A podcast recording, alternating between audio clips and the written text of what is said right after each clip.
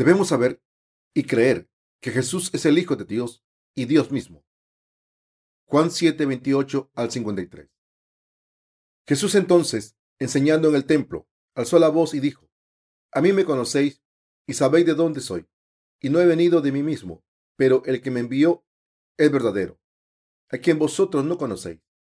Pero yo le conozco, porque de él procedo, y él me envió. Entonces procuraban prenderle, pero ninguno le echó mano, porque aún no había llegado su hora. Y muchos de la multitud creyeron en él, y decían, el Cristo, cuando venga, hará más señales que, que las que éste hace. Los fariseos oyeron a la gente que murmuraban de él estas cosas, y los principales sacerdotes y los fariseos enviaron alguaciles para que le prendiesen. Entonces Jesús dijo, Todavía un poco de tiempo estaré con vosotros, e iré al que me envió. Me buscaréis y no me hallaréis. Y a donde yo estaré, vosotros no podréis venir. Entonces los judíos dijeron entre sí, ¿A dónde se irá éste? Que no le hallaremos. ¿Se irá a los dispersos entre los griegos y enseñará a los griegos? ¿Qué significa esto que dijo? Me buscaréis y no me hallaréis. Y a donde yo estaré, vosotros no podéis venir. En el último y gran día de la fiesta, Jesús se puso en pie y alzó la voz diciendo, Si alguno tiene sed, venga a mí y beba. El que cree en mí, como dice la Escritura, de su interior correrán ríos de agua viva. Esto dijo del Espíritu que habían de recibir los que creyesen en él. Pues aún no había venido el Espíritu Santo, porque Jesús no había sido aún glorificado. Entonces algunos de la multitud, oyendo estas palabras, decían, verdaderamente este es el profeta. Otros decían, este es el Cristo. Pero algunos decían, ¿de Galilea ha de venir el Cristo? ¿No dice la Escritura que del linaje de David y de la aldea de Belén, de donde era David, ha de venir el Cristo? Hubo entonces disensión entre la gente a causa de él, y algunos de ellos querían prenderle, pero ninguno le echó mano. Los alguaciles vinieron a los principales sacerdotes y a los fariseos, y esto le dijeron, ¿por qué no le habéis traído? Los alguaciles respondieron, jamás hombre alguno ha hablado como este hombre. Entonces los fariseos le respondieron, ¿también vosotros habéis sido engañados? ¿Acaso ha creído en él alguno de los gobernantes o de los fariseos? Mas esta gente que no sabe la ley, maldita es. Les dijo Nicodemo, el que vino a él de noche, el cual era uno de ellos. ¿Juzga acaso nuestra ley a un hombre si primero no le oye y sabe lo que ha hecho? Respondieron y le dijeron, ¿eres tú también Galileo? Escudriña y ve que de Galilea nunca se ha levantado profeta. Cada uno se fue a su casa. Buenas tardes. Estoy encantado de verles. Lo hemos pasado bien comiendo mucho y viendo a los siervos de Dios y los trabajadores de la iglesia de todo el país. Hemos leído el pasaje de las escrituras de hoy. La fiesta judía de los tabernáculos estaba cerca y como los judíos querían matar a Jesús, él no quiso acercarse a la región de Judea. Los hermanos físicos de Jesús le preguntaron cómo podría hacer su obra si no se mostraba a sí mismo.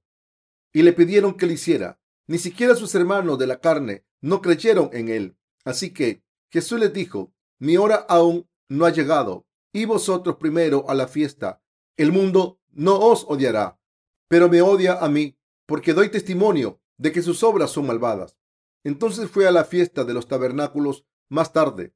La gente que veía a Jesús susurraba y decían que les había engañado. Jesús no enseñó su misión para sus ovejas. Jesús nos enseñó su misión para sus ovejas. La fiesta de los tabernáculos en octubre es como acción de gracias en nuestros tiempos. En aquel entonces recordaban durante una semana que Dios les había sacado de Egipto y les había dado grano abundante. Entonces esperaban más bendiciones mientras vivían en tiendas de campaña. Cuando la fiesta judía de los tabernáculos estaba cerca, Jesús fue al templo de Jerusalén. Los judíos se quedaron asombrados por la manera en la que enseñaba a la gente. Hablaban entre ellos de cómo podía ser que Jesús, quien nunca había estudiado letras hebreas, pudiera conocer las escrituras y cómo enseñaba a la gente leyendo la ley. En el templo Jesús también dijo, vosotros no cumplís la ley. ¿Cómo es entonces que me queréis matar? ¿Pensáis que soy extraño porque he curado en sábado. Cuando enseñaba a la gente la palabra de Dios, se extrañaban. Entonces decía, si recibe el hombre la circuncisión en el día de reposo, para que la ley de Moisés no sea quebrantada, os enojáis conmigo, porque en el día de reposo sané completamente a un hombre. No juzguéis según las apariencias, sino juzgad con justo juicio. Juan 7, 23 al 24. Entonces algunas personas de Jerusalén dijeron, decían entonces unos de Jerusalén, ¿no es este a quien buscan para matarle? Pues mira, habla públicamente y no le dicen nada. ¿Habrán reconocido en verdad los gobernantes que este es el Cristo? Pero este sabemos de dónde es, mas cuando venga el Cristo, nadie sabrá de dónde sea. Juan 7, 25 al 27. Recibir la remisión de los pecados al creer en el Evangelio del agua y el Espíritu no es lo único que importa. Tenemos que considerar cuánto conocemos a Jesús y cuánto creemos en Él. La gente que quería matar a Jesús lo sabía, así que nuestro Señor habló de su muerte como sacrificio en los capítulos 7 y 8 de Juan. Era normal que la gente quisiera matar a Jesús, ya que había dicho que Él era el Hijo de Dios y que la gente podría recibir la remisión de los pecados si comía su carne y bebía su sangre y que todos serían salvados si creían en Él. En cuanto a Jesús, era normal que dijera eso, pero desde la perspectiva de los judíos, sus palabras eran absurdas. Desde la perspectiva de los que creían en el Señor Dios, no podían aceptar las enseñanzas de que Jesús era el Hijo de Dios y de que la vida eterna se conseguía creyendo en Él. Estaban tan enfurecidos por la palabra de Jesús que no podían escuchar lo que Jesús decía no podían tolerar ni escuchar en absoluto a Jesús cuando decía, sin duda, que era el Hijo de Dios y que la gente recibiría la salvación al comer su carne y beber su sangre. No solo dijo esto, sino que además curó a los enfermos y a los discapacitados. Si había alguien enfermo entre los que escuchaban, tenía compasión de ellos, les ponía las manos encima y les sanaba.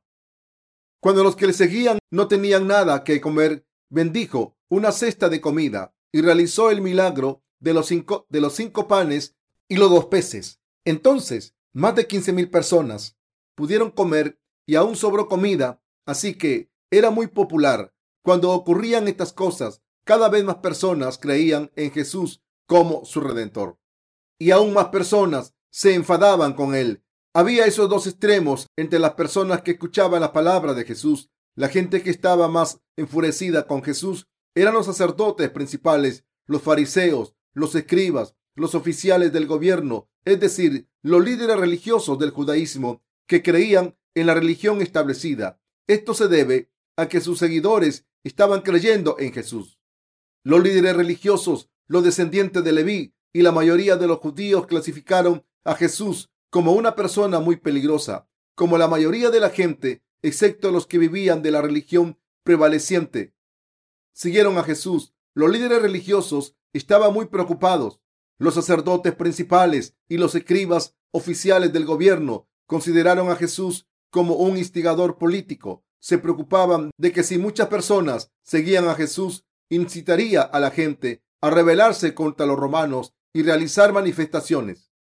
Pensaban que era un gran problema que Jesús pudiese convertirse en líder y en una persona que se opusiese a los romanos. Pero Jesús era manso y bueno, así que no parecía que una persona así pudiera causar revueltas. Pero como había muchas personas que le seguían, se convirtió en un gran problema para la clase dominante. Por tanto, había grupos que intentaron arrestarle y matarle allá donde fuera. Antes de que Jesús fuese clavado a la cruz, la persona que realizó el veredicto final para entregarlo al gobernador Poncio Pilato fue el sumo sacerdote, que dijo, es justo que un hombre tenga que morir para que esta gente pueda vivir. Este fue su veredicto para matar a Jesús. Si no nos encargamos de Jesús, toda esta gente será destruida. Ya sea en el pasado o en el presente, los representantes de la religión suelen ser personas que son leales a la nación. No viven para el Dios en el que creen, sino que trabajan para la nación a través de una religión creada por el hombre. Cuando los sacerdotes principales tomaron la decisión de matar a Jesús, todo avanzó rápidamente. Jesús fue capturado, juzgado y sentenciado a muerte, aunque era inocente y después fue clavado en la cruz en cuestión de días. Jesús estaba en el punto álgido de su popularidad, aunque no era su intención. La gente estaba casi enloquecida por exaltarle. Jesús, que nunca había ido a la escuela, subió al templo y enseñó a la gente. Como tenía mucha popularidad entre la gente, Jesús no pudo evitar ser odiado por los líderes religiosos. Si Jesús hubiese tenido oportunidad en el templo, los sacerdotes principales no habrían podido llevar, llevar a cabo todo su plan. La palabra del Señor es la palabra de Dios. El Señor dijo, Jesús le respondió y dijo, mi doctrina no es mía, sino de aquel que me envió. El que quiera hacer la voluntad de Dios, conocerá si la doctrina es de Dios o si yo hablo por mi propia cuenta. El que habla por su propia cuenta, su propia gloria busca, pero el que busca la gloria del que le envió, este es verdadero. Y no hay en él injusticia. Juan 7, 16 al 18. También está escrito, Jesús entonces, enseñando en el templo, alzó la voz y dijo, a mí me conocéis y sabéis de dónde soy, y no he venido de mí mismo, pero el que me envió es verdadero, a quien vosotros no conocéis, pero yo le conozco, porque de él procedo, y él me envió. Entonces procuraban prenderle, pero ninguno le echó mano, porque aún no había llegado su hora, y muchos de la multitud creyeron en él, y decían, el Cristo, cuando venga, hará más señales que las que éste hace. Los fariseos oyeron a la gente que murmuraba de él estas cosas, y los principales sacerdotes y los fariseos enviaron alguaciles para que le prendiesen. Entonces Jesús dijo, todavía un poco de tiempo estaré con vosotros e iré al que me envió. Me buscaréis y no me hallaréis. Ya donde yo estaré, vosotros no podréis venir. Entonces los judíos dijeron entre sí, ¿a dónde se irá este que no le hallaremos? ¿Se irá a los dispersos entre los griegos y enseñará a los griegos? ¿Qué significa esto que dijo? Me buscaréis y no me hallaréis. A donde yo estaré, vosotros no podréis venir. En el último y gran día de la fiesta, Jesús se puso en pie y alzó la voz diciendo, si alguno tiene sed, venga a mí y beba. El que cree en mí, como dice la escritura, de su interior correrán ríos de agua viva. Juan 7, 28 al 38.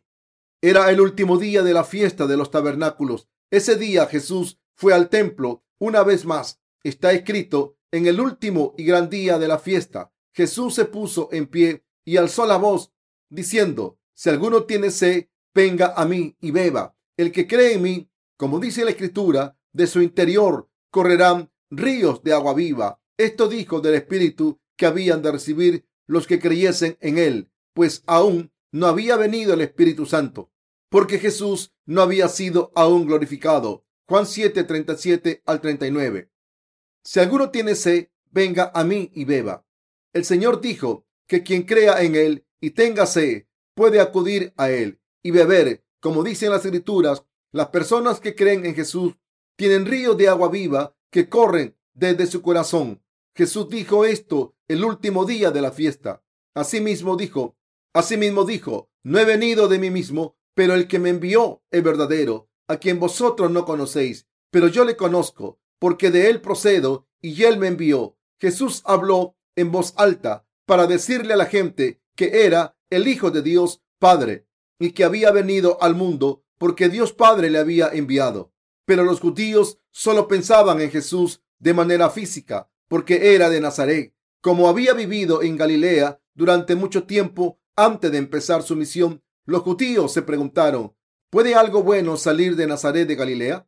E ignoraban a Jesús. Por tanto, Jesús dijo, no me conocéis Jesús siguió hablando de sí mismo, tanto que podría parecer que se estaba defendiendo a sí mismo. He sido enviado. He venido porque Él me ha enviado. Si pensáis que lo dije, es cierto. Escuchadme. Entonces sabréis si busco mi propia gloria o su gloria. Cuando Jesús dijo, me buscaréis y no me hallaréis, y a donde yo estaré, vosotros no podréis venir. Los judíos no le entendieron y se preguntaron, ¿acaso pretende ir a los dispersos y enseñar a los griegos? Quiere decir que no podremos encontrarle porque vivirá allí y no hablará con los judíos. Pero como los judíos que escucharon esto seguían sin saber quién era, Jesús dijo lo mismo en Juan 8. después de la fiesta de los tabernáculos. En Juan 8, el Señor habló sin rodeos. Donde yo voy, vosotros no podéis venir, porque moriréis con vuestros pecados.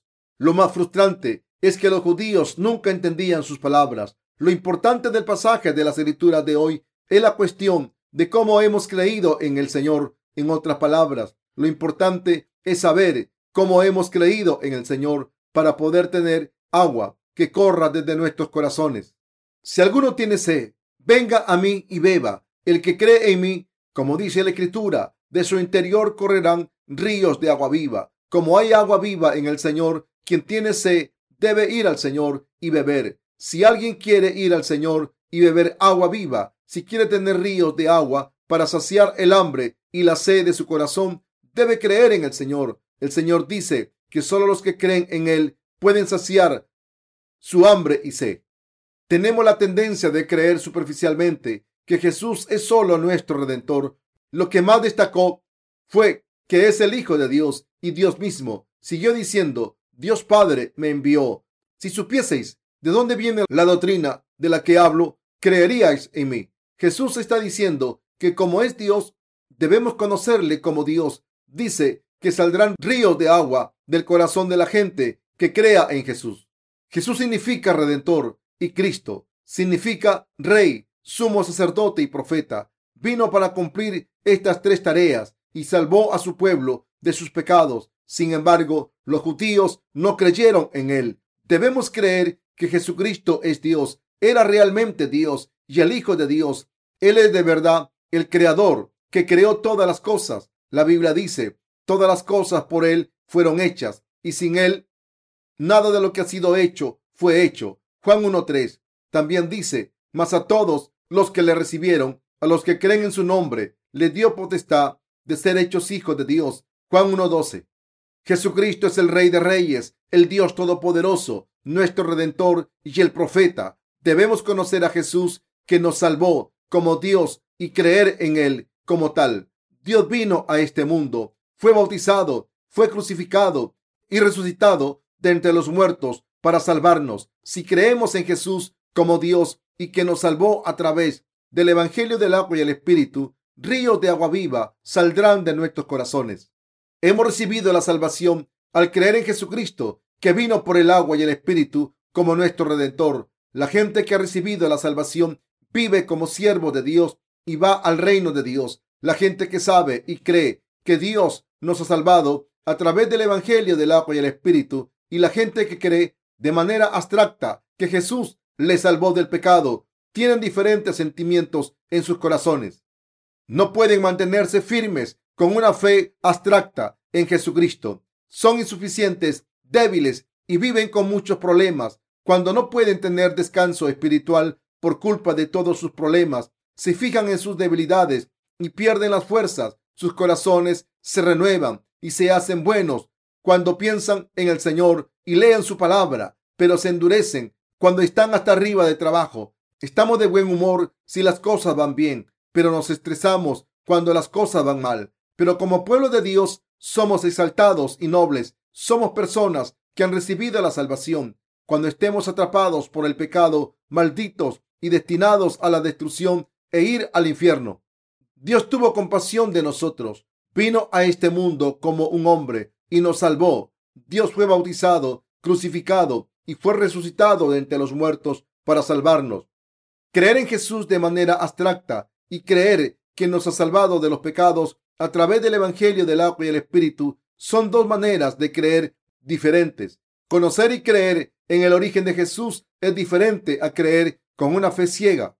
Por supuesto, una persona recibe la salvación aunque no sepa lo que es exactamente, pero la salvación es mucho más profunda. Dios nos amó tanto que nos salvó y dijo, si alguno tiene sed, venga a mí y beba. El que cree en mí, como dice la Escritura, de su interior correrán ríos de agua viva. Si una persona cree que Jesús es Dios y cree en el Señor que vino por el Evangelio del agua y el Espíritu, de su corazón saldrán ríos de agua viva y recibirá la remisión de los pecados. Si no creemos que Jesús es Dios, quien creó el universo y todas las cosas que hay en él, y que es Dios quien nos creó, nuestra fe caerá como una casa construida sobre la arena.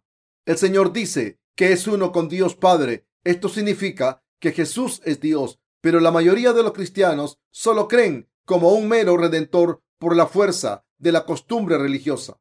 Sin embargo, Dios nos ha salvado solo a los que creen en el Evangelio del agua y el Espíritu. Dios nos amó tanto que vino al mundo, cargó con todos los pecados del mundo en su cuerpo, fue clavado en la cruz hasta morir y resucitó de entre los muertos. Dios, quien creó todo, lo hizo por nosotros. Si creemos que Dios nos salvó a nosotros, aunque recibamos la misma salvación, la profundidad de la misma es diferente. El creador que hizo el universo nos ha salvado a todos.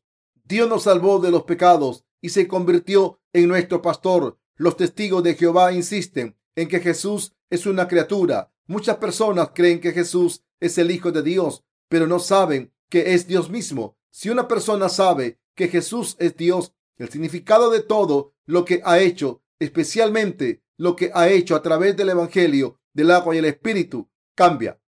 Como Jesús es Dios, nuestra salvación puede ser perfecta. Jesús vino a este mundo, tomó todos nuestros pecados a través del Evangelio del agua y el Espíritu, recibió la transferencia de los pecados y el juicio, fue resucitado de entre los muertos y así nos ha salvado. Jesús nos dio la vida eterna y nos hizo hijos de Dios y su pueblo. Jesús es nuestro pastor. Si creen que Jesús es Dios, todo cambia y es nuevo para ustedes. Creer simplemente de manera religiosa desaparece completamente. Entonces de sus corazones saldrán ríos de agua viva.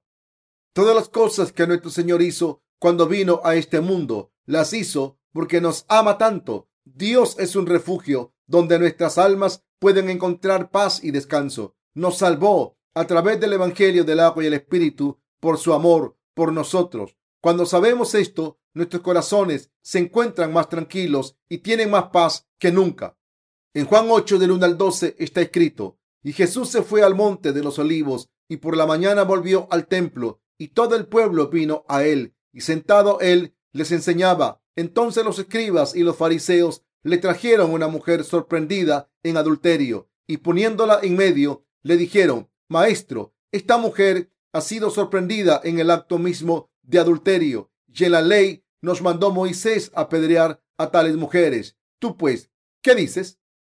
Mas esto decían tentándole para poder acusarle, pero Jesús inclinado hacia el suelo escribió en tierra con el dedo y como insistieran en preguntarle, se enderezó y les dijo, el que de vosotros esté sin pecado, sea el primero en arrojar la piedra contra ella. E inclinándose de nuevo hacia el suelo, siguió escribiendo en tierra. Pero ellos, al oír esto, acusados por su conciencia, salían uno a uno, comenzando desde los más viejos hasta los postreros, y quedó solo Jesús y la mujer que estaba en medio. Enderezándose Jesús y no viendo a nadie, sino a la mujer, le dijo, Mujer, ¿dónde están los que te acusaban? ¿Ninguno te condenó? Ella dijo, Ninguno, Señor. Entonces Jesús le dijo, Ni yo te condeno, vete y no peques más. Yo tampoco te juzgo, porque has creído en mí. Nuestro Señor subió al templo durante la fiesta de los tabernáculos y enseñó a la gente cuando tenía la oportunidad para buscar una oportunidad para juzgar a Jesús. Los fariseos y los escribas le llevaron a una mujer sorprendida en adulterio mientras Jesús estaba enseñando en el templo. Dijeron, Moisés en la ley nos ordenó que en estos casos había que lapidar a los ofensores. Pero ¿qué dices tú? Entonces Jesús dijo, el que de vosotros esté sin pecado, sea el primero en arrojar la piedra contra ella. Y escribió en el suelo. Esto significa que quien reconociese que no tenía pecados podía tirar la primera piedra. Los escribas querían probar a Jesús, pero en realidad se probaron a sí mismos. Querían atraparle y destruirle, pero en realidad cayeron en su misma trampa. Los escribas y los fariseos eran los líderes de la nación de Israel en aquel entonces. Pensaban que Jesús, que siempre había sido una espina clavada en sus costados, caería en una trampa perfecta. Pero fueron ellos los que fueron atrapados en las palabras de Jesús cuando dijo, el que de vosotros esté sin pecado, sea el primero en arrojar la piedra contra ella. Nadie se atrevió a tirar la primera piedra contra ella. Pero ellos al oír esto acusados por su conciencia, salían uno a uno, comenzando desde los más viejos hasta los postreros, y quedó solo Jesús y la mujer que estaba en medio. Enderezándose Jesús y no viendo a nadie, sino a la mujer, le dijo, Mujer, ¿dónde están los que te acusaban? ¿Ninguno te condenó? Ella dijo, Ninguno, Señor. Entonces Jesús le dijo, Ni yo te condeno, vete y no peques más. Otra vez Jesús les habló, diciendo, Yo soy la luz del mundo. El que me sigue no andará en tinieblas, sino que tendrá la luz de la vida. Estas palabras también nos dicen que Jesús es Dios. Jesús le dijo a esa mujer, ningún hombre te condena, yo tampoco te condeno, vete y no peques más. Jesús no dijo que la mujer no tuviera pecados, sino que le dijo que no pecase más. Cuando Jesús le dijo, yo tampoco te condeno, quiso decir que había eliminado los pecados de esa mujer. Después el Señor dijo, yo soy la luz del mundo. El que me sigue no andará en tinieblas, sino que tendrá la luz de la vida. Juan 8:12. El Señor es la luz del mundo y quien le sigue no caminará en la oscuridad, sino que tendrá la luz de la vida. El Señor es la luz del mundo. Como Jesús es Dios, vino a salvar a su pueblo de sus pecados, como se encarnó en un hombre durante algún tiempo para obedecer la voluntad de Dios Padre y vino a salvar a la humanidad de todos sus pecados. Dijo, yo soy la luz del mundo. El que me sigue no andará en tinieblas, sino que tendrá la luz de la vida. Juan 8:12. Debemos creer en Jesús como el Redentor y como Dios. Una persona que crea que Jesucristo, el Redentor, nos ha salvado a través del Evangelio del agua y el Espíritu, recibe la vida eterna y la luz de la vida, aunque somos insuficientes y débiles. Una persona que crea en Dios, quien dijo, Hijo, tus pecados te han sido perdonados, tiene la luz de la vida. Esto se debe a que Dios es perfecto y eterno. Por nuestra fe en Jesucristo, nos salva a través del Evangelio del agua y el Espíritu. Se convierte en nuestro pastor y nos da la vida eterna. Como creemos en Él, hemos recibido completamente la salvación eterna y tenemos la luz de la vida. Predico constantemente que Jesús es Dios, pero la gente cree en Él solamente como el Hijo de Dios. Pero nuestro Señor dijo, si alguno tiene sed, venga a mí y beba. El que cree en mí, como dice la Escritura, de su interior correrán ríos de agua viva. También dijo, si alguno tiene sed, venga a mí y beba. Como es Dios, nos da las bendiciones de la remisión de los pecados y de la vida eterna. Se convierte en nuestro pastor y dijo estas palabras. Aunque seamos insuficientes, el Señor nos ha dado la luz de la vida para que sigamos haciendo la obra de Dios. El apóstol Pablo dijo, prosigo a la meta, al premio del supremo llamamiento de Dios en Cristo Jesús. Filipenses 3:14. Como el Dios eterno se convirtió en la luz del mundo y brilló sobre nosotros, nuestra fe no cambiará y saldrán ríos de agua de los corazones de la gente que cree en Jesús como Dios. La sed de nuestros corazones desaparece y ya no sienten sed ni hambre. Todas estas cosas las hizo porque nos amó, porque de tal manera amó Dios al mundo, que ha dado a su Hijo unigénito para todo aquel que en él cree no se pierda, mas tenga vida eterna. Juan 3:16. Como Jesucristo, quien fue enviado por Dios Padre y nos amó, es Dios, los que creen en él como Dios y Redentor, que nos salvó a través del Evangelio del agua y el Espíritu. Recibirán esta salvación como Dios nos amó, nuestros corazones se tranquilizan y están contentos. Como podemos mantener la compostura, podemos permitirnos atender a los demás. No todo el mundo ha podido recibir la remisión de los pecados. Esas personas no pueden preocuparse por lo que les pase a los demás. Esa bendición la tienen en el corazón. Los que saben que Jesucristo, quien nos ha salvado, es Dios. Hemos recibido las bendiciones de Jesús y dar gracias a Dios, quien nos dio esas bendiciones. Si Jesús no fuese Dios, no podría haber dicho, el que de vosotros esté sin pecado, sea el primero en arrojar la piedra contra ella. Jesús le dijo a la mujer que había sido sorprendida cometiendo adulterio, que no tenía pecados. Lo pudo decir porque tomó todos sus pecados y los de toda la humanidad cuando fue bautizado en el río Jordán. Así que le dijo a la mujer que no tenía pecados y que no cometiese más pecados. El Señor dijo, yo soy la luz del mundo. El que me sigue no andará en tinieblas, sino que tendrá la luz de la vida. Esto significa que es verdaderamente la luz del cielo y el Salvador, que vino a salvar a la humanidad. Dios vino a este mundo, nos salvó a través del Evangelio del agua y el Espíritu, se convirtió en nuestro pastor y nos dio la vida eterna, como es nuestro Dios, el Dios Todopoderoso, y vive para siempre. Todas las bendiciones que nos dio son perfectas, así que las bendiciones que hemos recibido son maravillosas.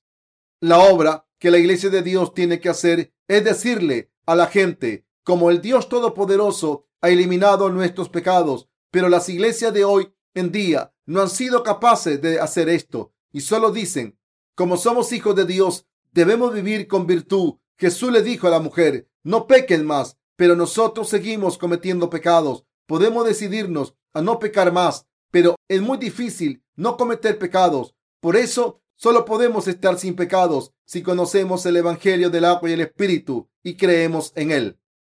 Como Jesús es Dios, eliminó todos nuestros pecados a través del Evangelio del agua y el Espíritu.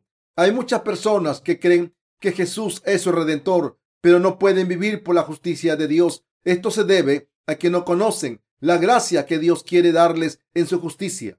Por supuesto, están agradecidos por la remisión de los pecados que han recibido, pero piensan que el amor que han recibido es demasiado pequeño. Viven de esta manera porque creen que recibir la remisión de los pecados solo es una parte de sus vidas, pero no una bendición por la que vivir todas sus vidas.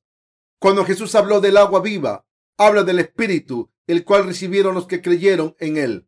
Quien cree en Jesús, en verdad recibe el Espíritu. La gente que cree que Jesús es Dios, recibe el Espíritu. No vale para nada que una persona no crea que Jesús es Dios, aunque crea que es su Salvador. Una encuesta realizada en Alemania preguntaba al público si creía que Jesús era Dios y el 99% respondió que no lo creía.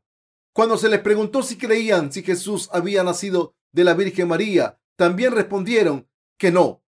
Aparte de los laicos, también había clérigos que no creían. Sin el Espíritu, una persona no puede decir que Jesús es el Señor. Solo cuando creen que Jesús es Dios, pueden creer que Jesús nos ha salvado al venir al mundo encarnado en un hombre, tomar todos nuestros pecados a través de su bautismo y ser colgado en la cruz. Si no creen que Jesús es Dios, solo le buscarán cuando necesiten su ayuda o cuando tengan problemas y necesiten que le reconforte.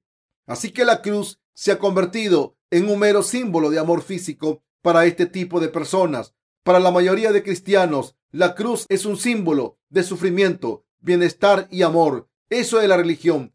Pero yo recibí la remisión de los pecados como don del Espíritu al creer que Jesús es Dios y que tomó todos nuestros pecados a través del Evangelio del agua y el Espíritu.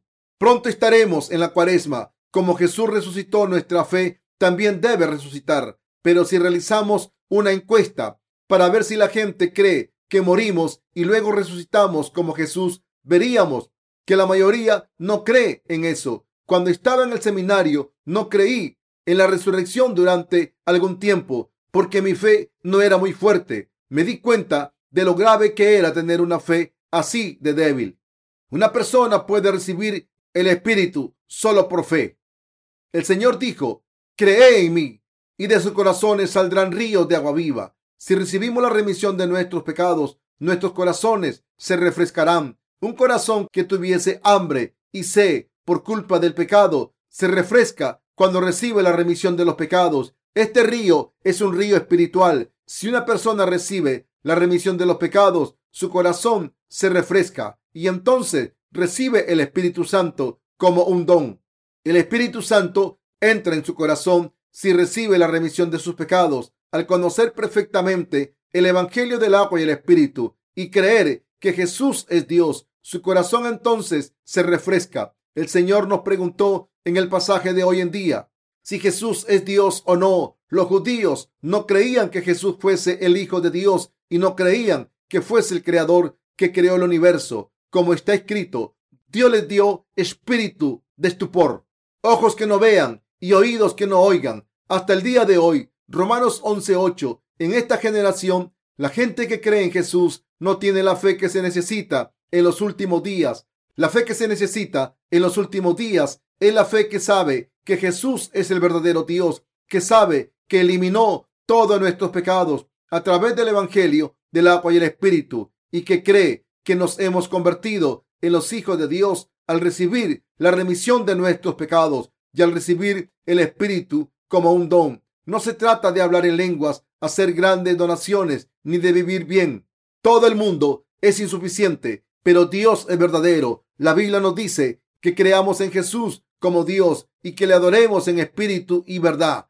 Dios eliminó nuestros pecados a través del Evangelio del agua y el Espíritu y nos hizo hijos suyos. Él es nuestro pastor y nos dio la vida eterna. Está con nosotros para siempre. Nos ama y nos cuida para siempre. Debemos saber esto y creer. Entonces no importará cuando venga el Señor.